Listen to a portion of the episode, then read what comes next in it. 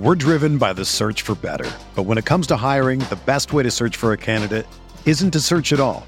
Don't search, match with Indeed. Indeed is your matching and hiring platform with over 350 million global monthly visitors, according to Indeed data, and a matching engine that helps you find quality candidates fast. Ditch the busy work. Use Indeed for scheduling, screening, and messaging so you can connect with candidates faster. Leveraging over 140 million qualifications and preferences every day, Indeed's matching engine is constantly learning from your preferences. So the more you use Indeed, the better it gets. Join more than 3.5 million businesses worldwide that use Indeed to hire great talent fast. And listeners of this show will get a $75 sponsored job credit to get your jobs more visibility at Indeed.com/Blue Wire. Just go to Indeed.com/Blue Wire right now and support our show by saying that you heard about Indeed on this podcast. That's Indeed.com/Blue Wire. Terms and conditions apply. Need to hire? You need Indeed. This podcast episode is brought to you by Coors Light. These days, everything is go, go, go. It's nonstop hustle all the time. Work, friends, family expect you to be on 24/7. Well, sometimes you just need to reach for a Coors Light because it's made to chill. Coors Light is cold lagered, cold filtered, and cold packaged. It's as crisp and refreshing as the Colorado Rockies. It is literally made to chill. Coors Light is the one I choose when I need to unwind. So when you want to hit reset, reach for the beer that's made to chill. Get Coors Light in the new look delivered straight to your door with Drizzly or Instacart. Celebrate responsibly. Coors Brewing Company, Golden, Colorado. Who am I and how am I feeling? I'm Clive Owen and I'm feeling great, thanks. How about you? You feeling happy? A little angry?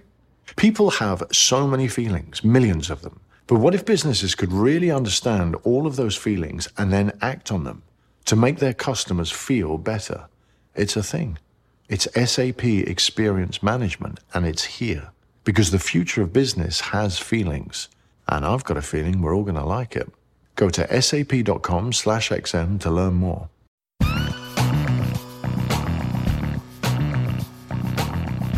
You are listening to RotoViz Radio, a fantasy football podcast, with your host, Matthew Freedman.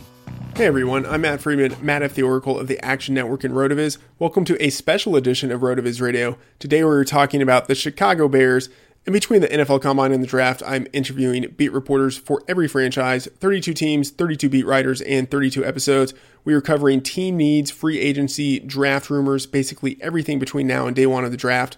For this episode, I'm joined by Patrick Finley of the Chicago Sun-Times, where he is a beat writer for the Chicago Bears. In this episode, he talks with us about the transition from head coach John Fox to Matt Nagy, the team's desire to surround quarterback Mitchell Trubisky with complementary weapons, and the Bears' plans for their first-round pick. Before we get to the guest, I'd like to remind you that you can get a listeners-only 30% discount to a RotoViz NFL Pass through the NFL Podcast homepage, rotoviz.com/podcast. Your subscription gives you unlimited access to all of the premium NFL content on the site, and it supports the pod. All right, let's get to the guest.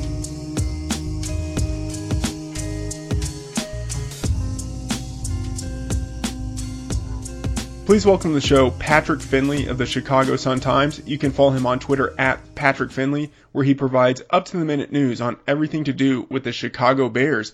Patrick, thanks for taking the time to talk with us. Hey, sure thing.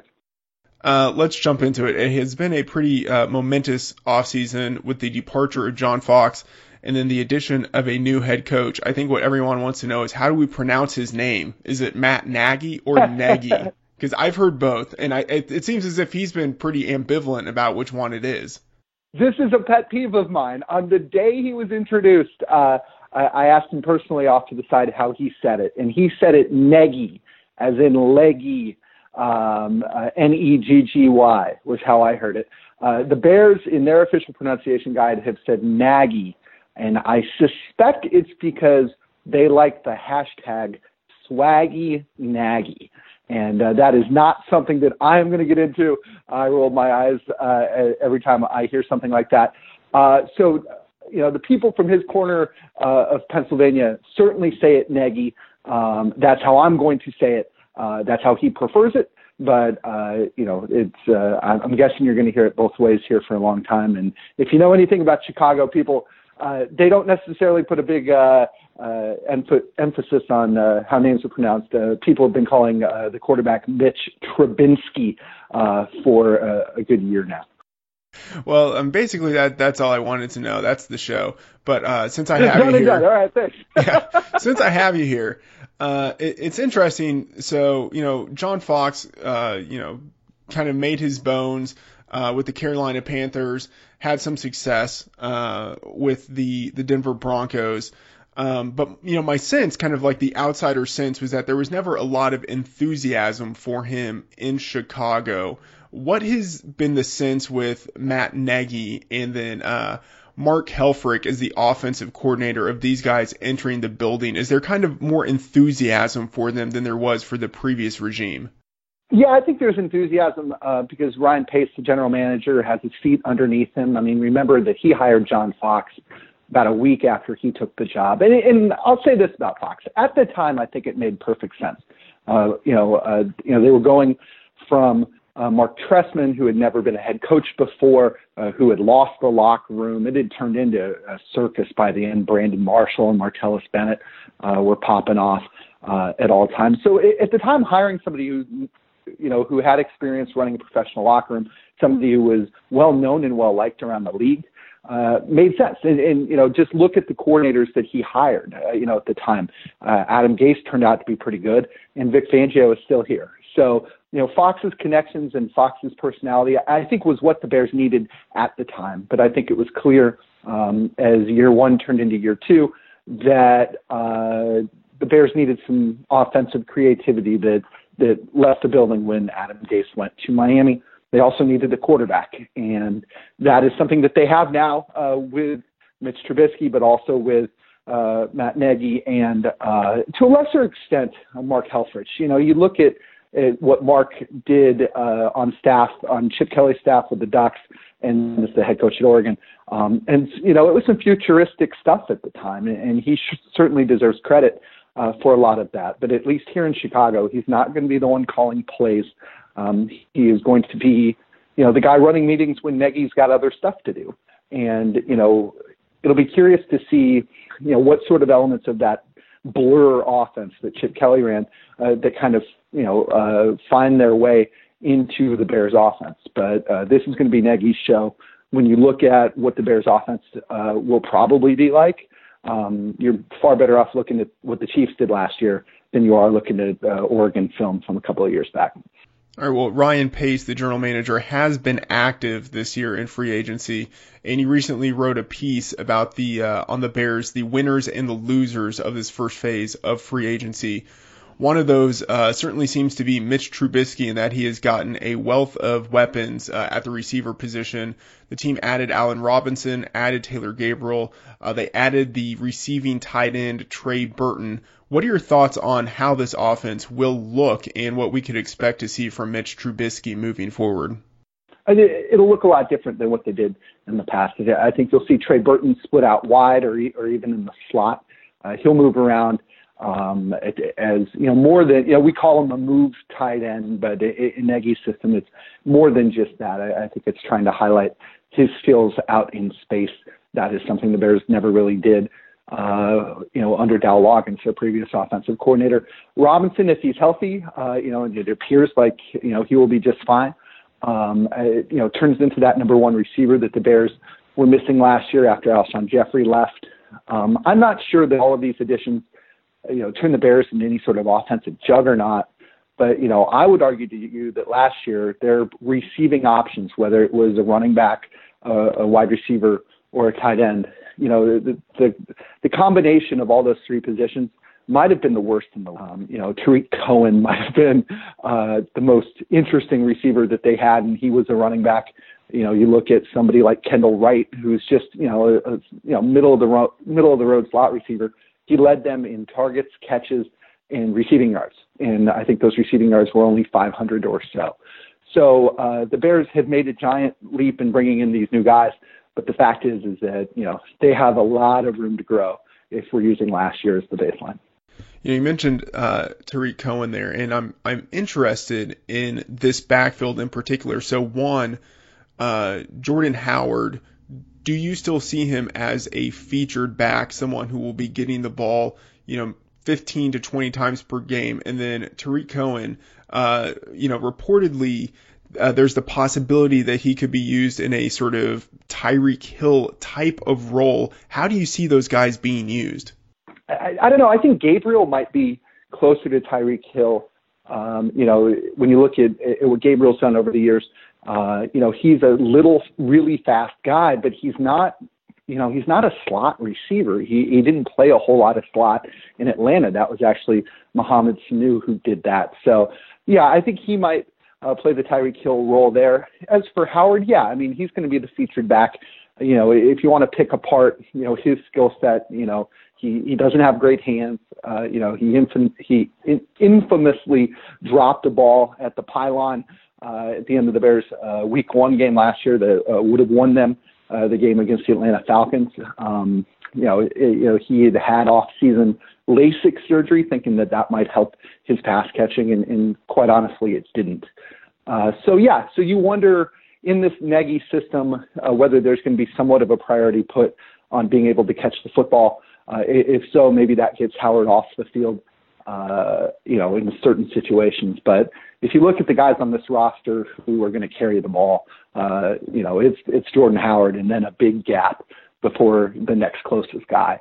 As for Cohen was really fun and really exciting, but I'm not sure you can hand the ball to him, 10 times a game and expect good things to happen. He's probably more of a gadget player who you can use in screens, who you can use split out wide.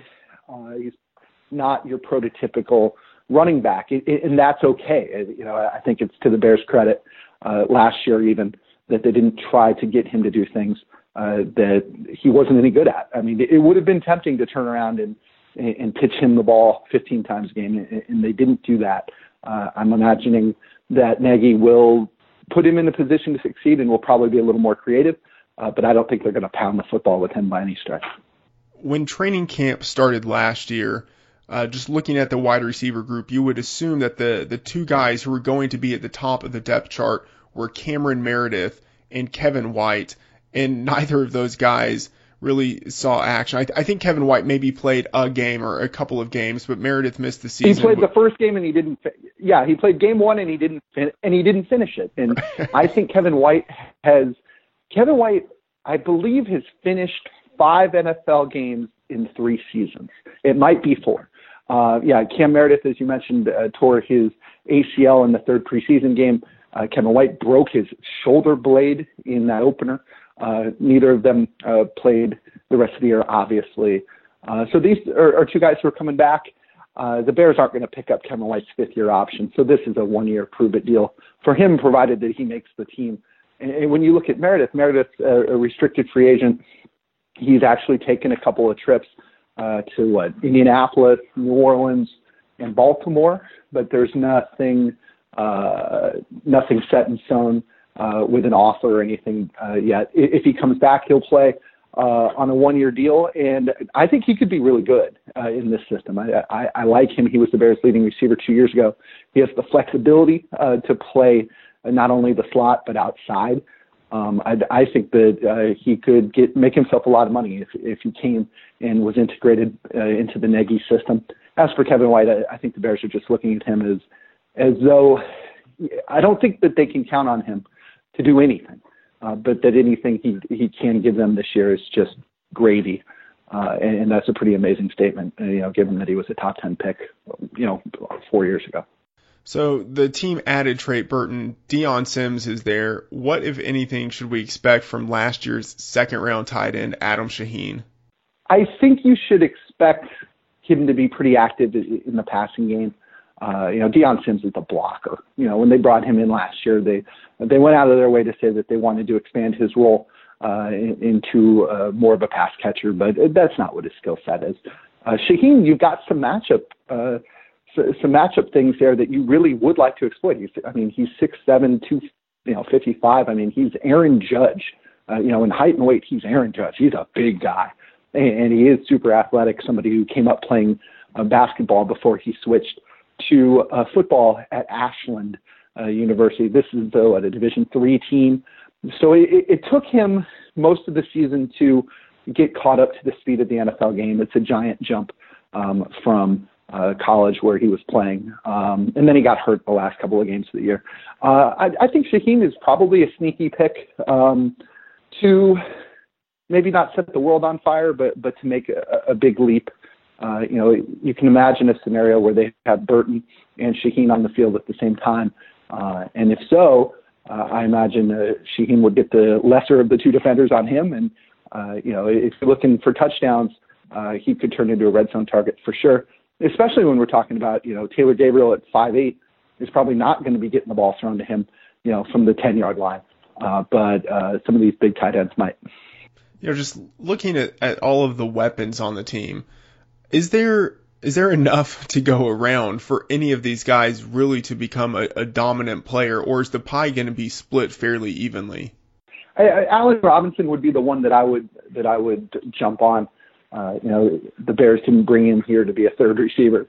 I think he is going to be Trubisky's best friend here. But one of the things that not a lot of people want to talk about now, because there is this excitement about the new weapons here, is that, you know, Mitch has still got to learn, you know, his third different offense in 3 years.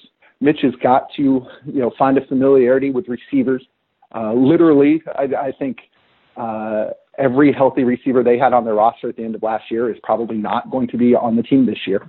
So that is a whole new series of introductions and comfort level and figuring out where they like the ball. You know, and Trubisky's only in his second year here. You know, this is a guy who started 13 games in college. So, you know, maybe the biggest impediment to being an offensive juggernaut is Trubisky himself, just picking up what he has to learn here and applying it fast enough to count. You know, by the end of the year, I'm thinking that he's going to be a much better quarterback than he is at the beginning of the year. But when that switch gets flipped, I don't know whether it'll be soon enough to make a giant impact statistically, scoring-wise, or otherwise.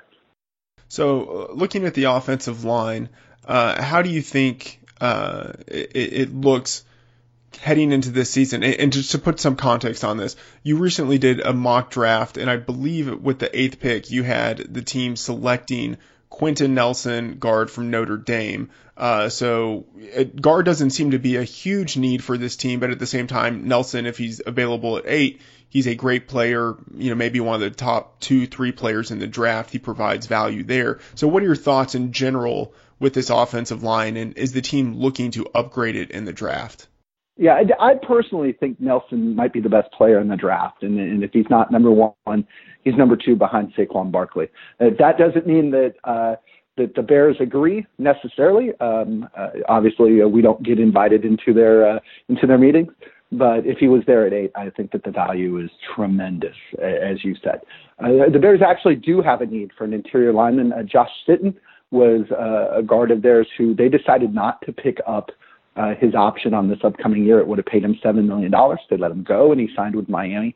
Because of that, the Bears have a hole that they really haven't filled. Right now you're looking at somebody like Eric Cush, who's kind of a lifelong backup who could play there. The Bears might be in the market for a veteran. In fact, I think they'll end up with some kind of low-level veteran for stability there, but that could be either at center or at guard, because you can bring in a center and move Cody Whitehair to guard, which is something the Bears are considering. The other guard position there is Kyle Long. He's coming off of 2 off-season surgeries. He's really had a rough go of it the last couple of years from a health point of view.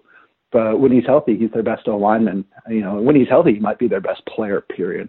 So if he can stay healthy, my God, you know, if you could pair him with Whitehair at center and with Quenton Nelson at the other guard position, I would argue to you that that's one of the great interior lines in football, and a unit that could play together for years to come.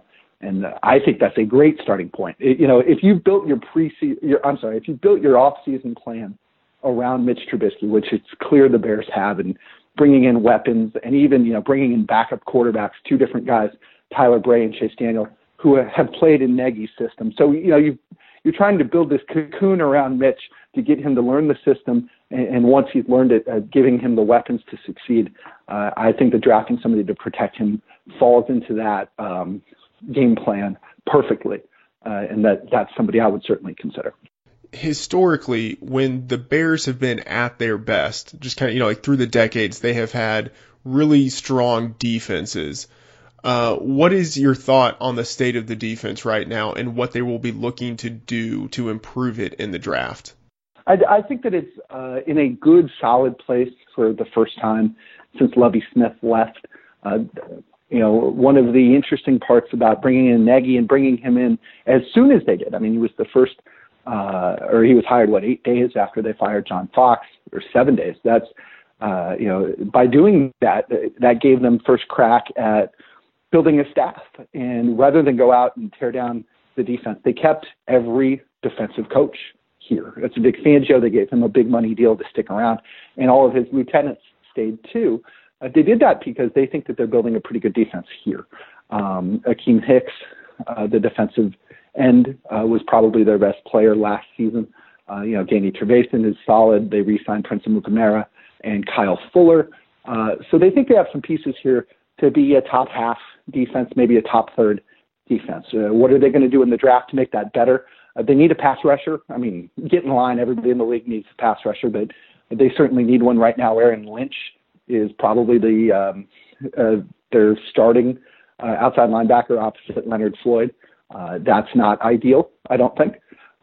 So I could see them taking a look at, Tremaine Edmonds if he's there at number 8. I could see them, looking to see what it would cost to move up and get Bradley Chubb. That would round out their defense pretty well. If not, there are corners out there. Minkah Fitzpatrick makes a ton of sense. He can play that hybrid safety corner position. But, right now this is a solid defense that, probably could use a couple of young players, whether it's on day 1 or day 2, to help them. But, they're not reinventing the wheel here. Spinach. And, after a couple of years of struggles under Vic Fangio and some really historically bad defenses under Mark Trestman, that's certainly progress. In the second and third rounds of the draft, does it seem as if they're going to be attacking the defensive side of the ball, or is there still kind of room for best player available, or do they have clear sort of needs that they're thinking this is where we're hoping to find some value on day 2? They could use another defensive end, although they cycled them through frequently enough that I think they could live with what they have currently. They could use maybe an inside linebacker to challenge Nick Witkowski opposite Danny Trevathan, and they could use another DB. I could see them attacking those positions on day 2. But, Ryan Pace's strategy during free agency has always been this, that, he tries to build the most even team he can across the positions. That way, when it comes to the draft, he's not beholden to any one group. That way, he can just go get who he thinks is the best player without necessarily worrying about having this big gaping hole on their team. So that's what they've accomplished here. I could see them going, defense in picks 1 and 2. I could see them going with Quenton Nelson and then a defensive player.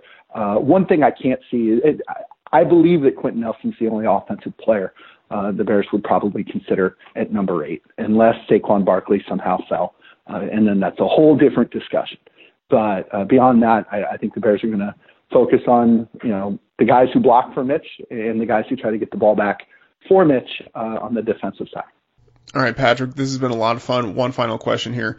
When you've been looking at any of the prospects and kind of thinking about them, could this guy be a Bear? Are there any guys who stand out as kind of quote unquote Bear type of players that you could really see fitting in well? I hate to bring this back to Nelson, but it is certainly worth noting this. Harry Hiestand was Nelson's offensive line coach at Notre Dame. He was his mentor, both in football and it seems in life. He is the reason, Nelson has said this, and Mike McGlinchey, who's a right tackle, who's probably going to go in the late first, early second round.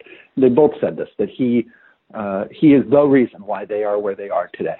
The first hire that Matt Nagy made when he got to Chicago was taking Harry Hiestand from Notre Dame and making him the Bears offensive line coach. I don't think it's so simple that we can sit there and say, well, he coached Nelson, so they're going to draft Nelson. But I will tell you this, that, you know, there is nobody on the planet who has a better idea of what Nelson can do than Harry Hiestand, and Harry is in their building. To me, that makes him a pretty great fit on the Bears if he is still there. And that is, I think, the most direct following the money, or, you know, following the trend sort of argument I could make for anybody in the draft is that, you know, he knows exactly how good Nelson is and how good he can be. And if he has a say in who they draft, I imagine he will stand up on the table and lobby for him. So in that sense, I think Nelson is very much a Bears player. All right, Pat, this was fantastic. Thanks for your insight. And we hope to talk with you again as we get closer to the season. That sounds great. Thank you so much.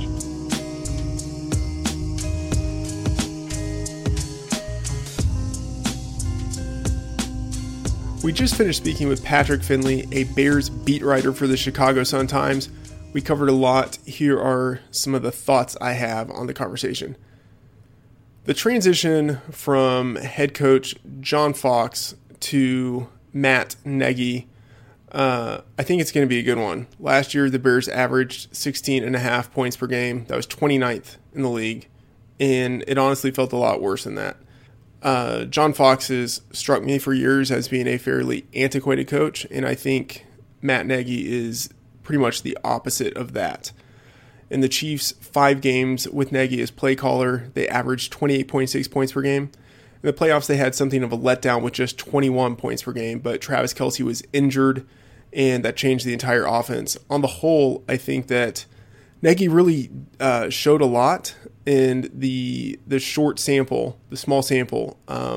So, you know, there might be room for pessimism or caution, given that he's had only 6 games of NFL experience as a play caller.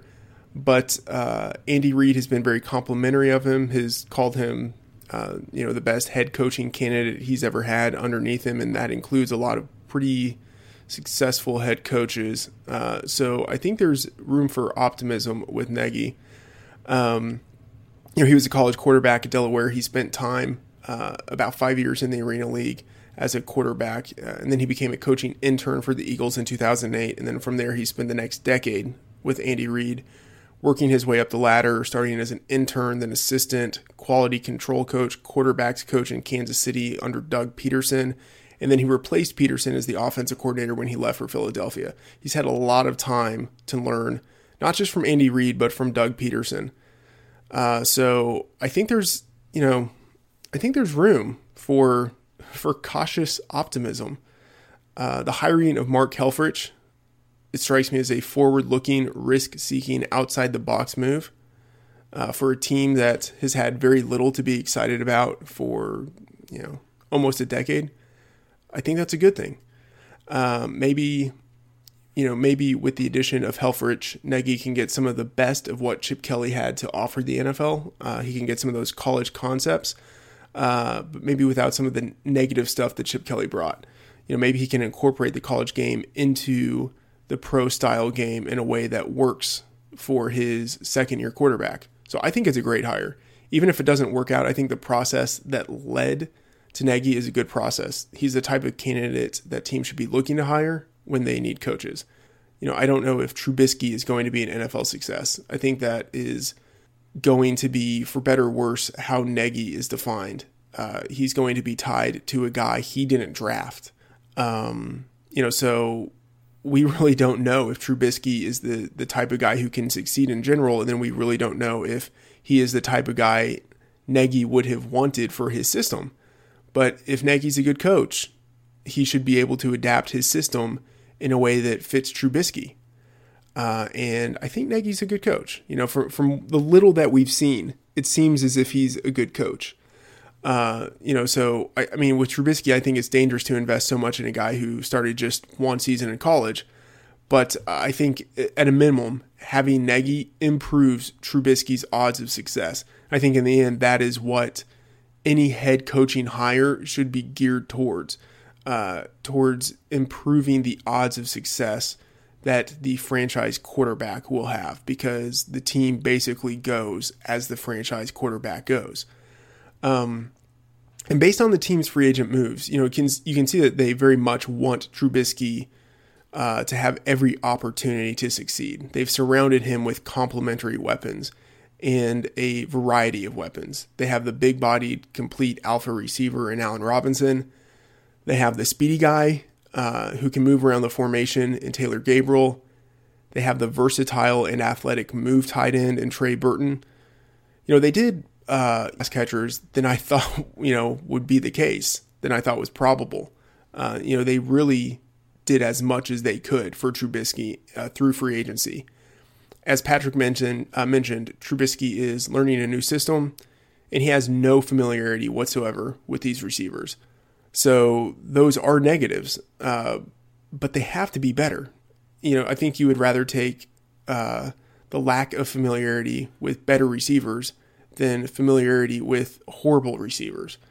So even though he's not familiar with the receivers, it has to be better. The situation for him has to be better than it was last year, given the guys he now has to throw to. And if the team is able to get something from Cameron Meredith, who had a very good 2016 season, that was his second year in the league, undrafted free agent, good athletic measurables, former college quarterback converting to wide receiver. I think that was really only his third or fourth year since converting. So a lot of upside there with Cameron Meredith. Good 2016 season. I think if he hadn't been injured, 2017 was going to be massive for him. Maybe the team can get something from Kevin White, although that seems unlikely. Maybe something from Adam Shaheen, a big tight end with a lot of pass catching ability. He played at a small school, but he was a massive producer. He's raw, but he could be a top 5 tight end. Maybe not this year, but at some point he has that possibility of success in his range of outcomes. And if there is a coach who can scheme to get that type of success from him, I think it would be a guy who spent the last 5 years with Travis Kelce, right? I think you just look at the unit and the pieces they have. You don't necessarily know where all of the production is going to come from, but there is a lot of upside with this unit. And that obviously starts with Allen Robinson. People know that in 2015, he was great. Very clearly a dominant season. That season, one of the best receivers in the league. People, they know that. They remember the fantasy production.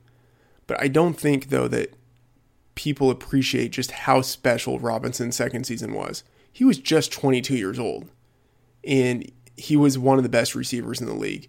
It is very rare for a guy that young to be that dominant. 1,400 yards and 14 touchdowns. Just to put some context to this, before him, here are the 5 guys to have 1,000 yards and 10 touchdowns receiving in a season by the age of 22. Over the last 20 years. So before that, there were a few guys to do it. Billy Houghton, Harlan Hill, and John Jefferson. All those guys were multiple all-pro players, but the game is different now, so just looking in the recent past of the last 20 years. And by the way, all this information is available at Pro Football Reference. I believe, though, you could also find this if you wanted through the RotoViz app, not the Game Splits app, but the massive app at RotoViz. Here are the guys. Randy Moss, Larry Fitzgerald, Hakeem Nicks, Mike Evans, and Odell Beckham Jr. And again, you can find that at the RotoViz screener. So that's an amazing group. Randy Moss, Fitz, Hakeem Nicks, Mike Evans, Odell Beckham Jr. That's like a Hall of Fame type of group. Moss and Fitzgerald, they're Hall of Famers. Evans and Odell Beckham are on that trajectory. Nicks is the one guy who is derailed by injuries. And so a couple thoughts. One, if he is the worst guy in a group, that's a really good group. And then two, the injuries, that's the question with Allen Robinson. Coming off the ACL injury, you have to wonder, is he going to be able to regain the form that he showed in 2015? Because 2016 was a down year for him, and then he missed all of 2017. I think it's definitely worth taking the risk with him. He's still young. He could be a big-time producer for another half decade. And then, another guy returning from an ACL, Cam Meredith, man, I mean, he was super productive inside and outside. He played in the slot. He produced. They moved him out wide, and he produced. If he's able to recover, he and Robinson really could be a second coming of Brandon Marshall and Alshon Jeffrey. It sounds crazy to say that, but it's possible. That is within the range of outcomes. And then you have Tariq Cohen. And I think he obviously showed last year as a rookie, he could be a great pass-catching weapon coming out of the backfield. I think he could be even better this year. You know, one guy who I think probably doesn't get nearly as much credit as he should is Jordan Howard. People don't appreciate how good he has been. And part of it is that it's twofold. One, he's been playing on a horrible team. And then two, he is limited, you know, and he has had moments where he's made mistakes or he hasn't, you know, delivered the type of production people were expecting from him. But all that said, he's through 2 years in his career been very good. Not just for a 5th round pick, although he's been especially good for a 5th round pick, but he's just been good in general. In the first 2 years of his career, Howard has had 2,858 scrimmage yards and 16 touchdowns. To put some context to those numbers, not many running backs in NFL history have been more productive in terms of scrimmage yards and touchdowns through their first two seasons. Most of the guys who have been more productive were selected in the 1st round, many of them with top 10 picks. I'm going to read to you the list because, you know, whatever. I mean, I have time to read, you know, 25 names to you. And the thing is, it is an impressive list. So most recent to, first guy ever to do this. Ezekiel Elliott, David Johnson, Le'Veon Bell, Eddie Lacy, Alfred Morris, Matt Forte, Chris Johnson, Adrian Peterson, Dominic Williams, Clinton Portis, LaDainian Tomlinson, Edgerrin James, Terrell Davis, Curtis Martin, Marshall Faulk, Emmitt Smith, Barry Sanders, Herschel Walker, Eric Dickerson, Joe Cribbs, Billy Sims, Otis Anderson, Earl Campbell, Tony Dorsett, and the original Bears running back, Gale Sayers. That's a pretty incredible list. Howard hasn't been an elite producer, but he's been pretty darn close. He's been near elite. 10 of the 25 guys I just mentioned are Hall of Famers. Howard probably won't be a Hall of Famer. He's probably more likely to be, you know, like the Alfred Morris equivalent on that list, right? That's still pretty good, right? To be on that list, you have had to have been a productive player for the first two years of your career, right? So there's a lot of potential there with Jordan Howard. So you just look at all of the players now that this team has. For a team that last year was lucky to win 5 games, or unlucky because they could have used a better draft pick, but for a team that last year really did not look like a good team, on offense, there is a lot of potential here. On defense, the team could stand to make some upgrades basically at every position. And that's not to say the defense is bad. It's getting better. But if it could have another solid year of drafting and developing, it could be a top 10 unit. Ian Harditz, one of the NFL writers at Fantasy Labs, has a team needs series in which he looks at all the teams and looks at the needs that they have. And so looking at his piece, the Bears need cornerbacks. They need help on the defensive line, and they need linebackers, which, like, that's the entire defense. But that's not to say that the defense is bad. It's just that there's room for improvement at every position on the defense. And if they are able to have another solid draft, then the defense will be that much better. But Nagy is an offensive coach.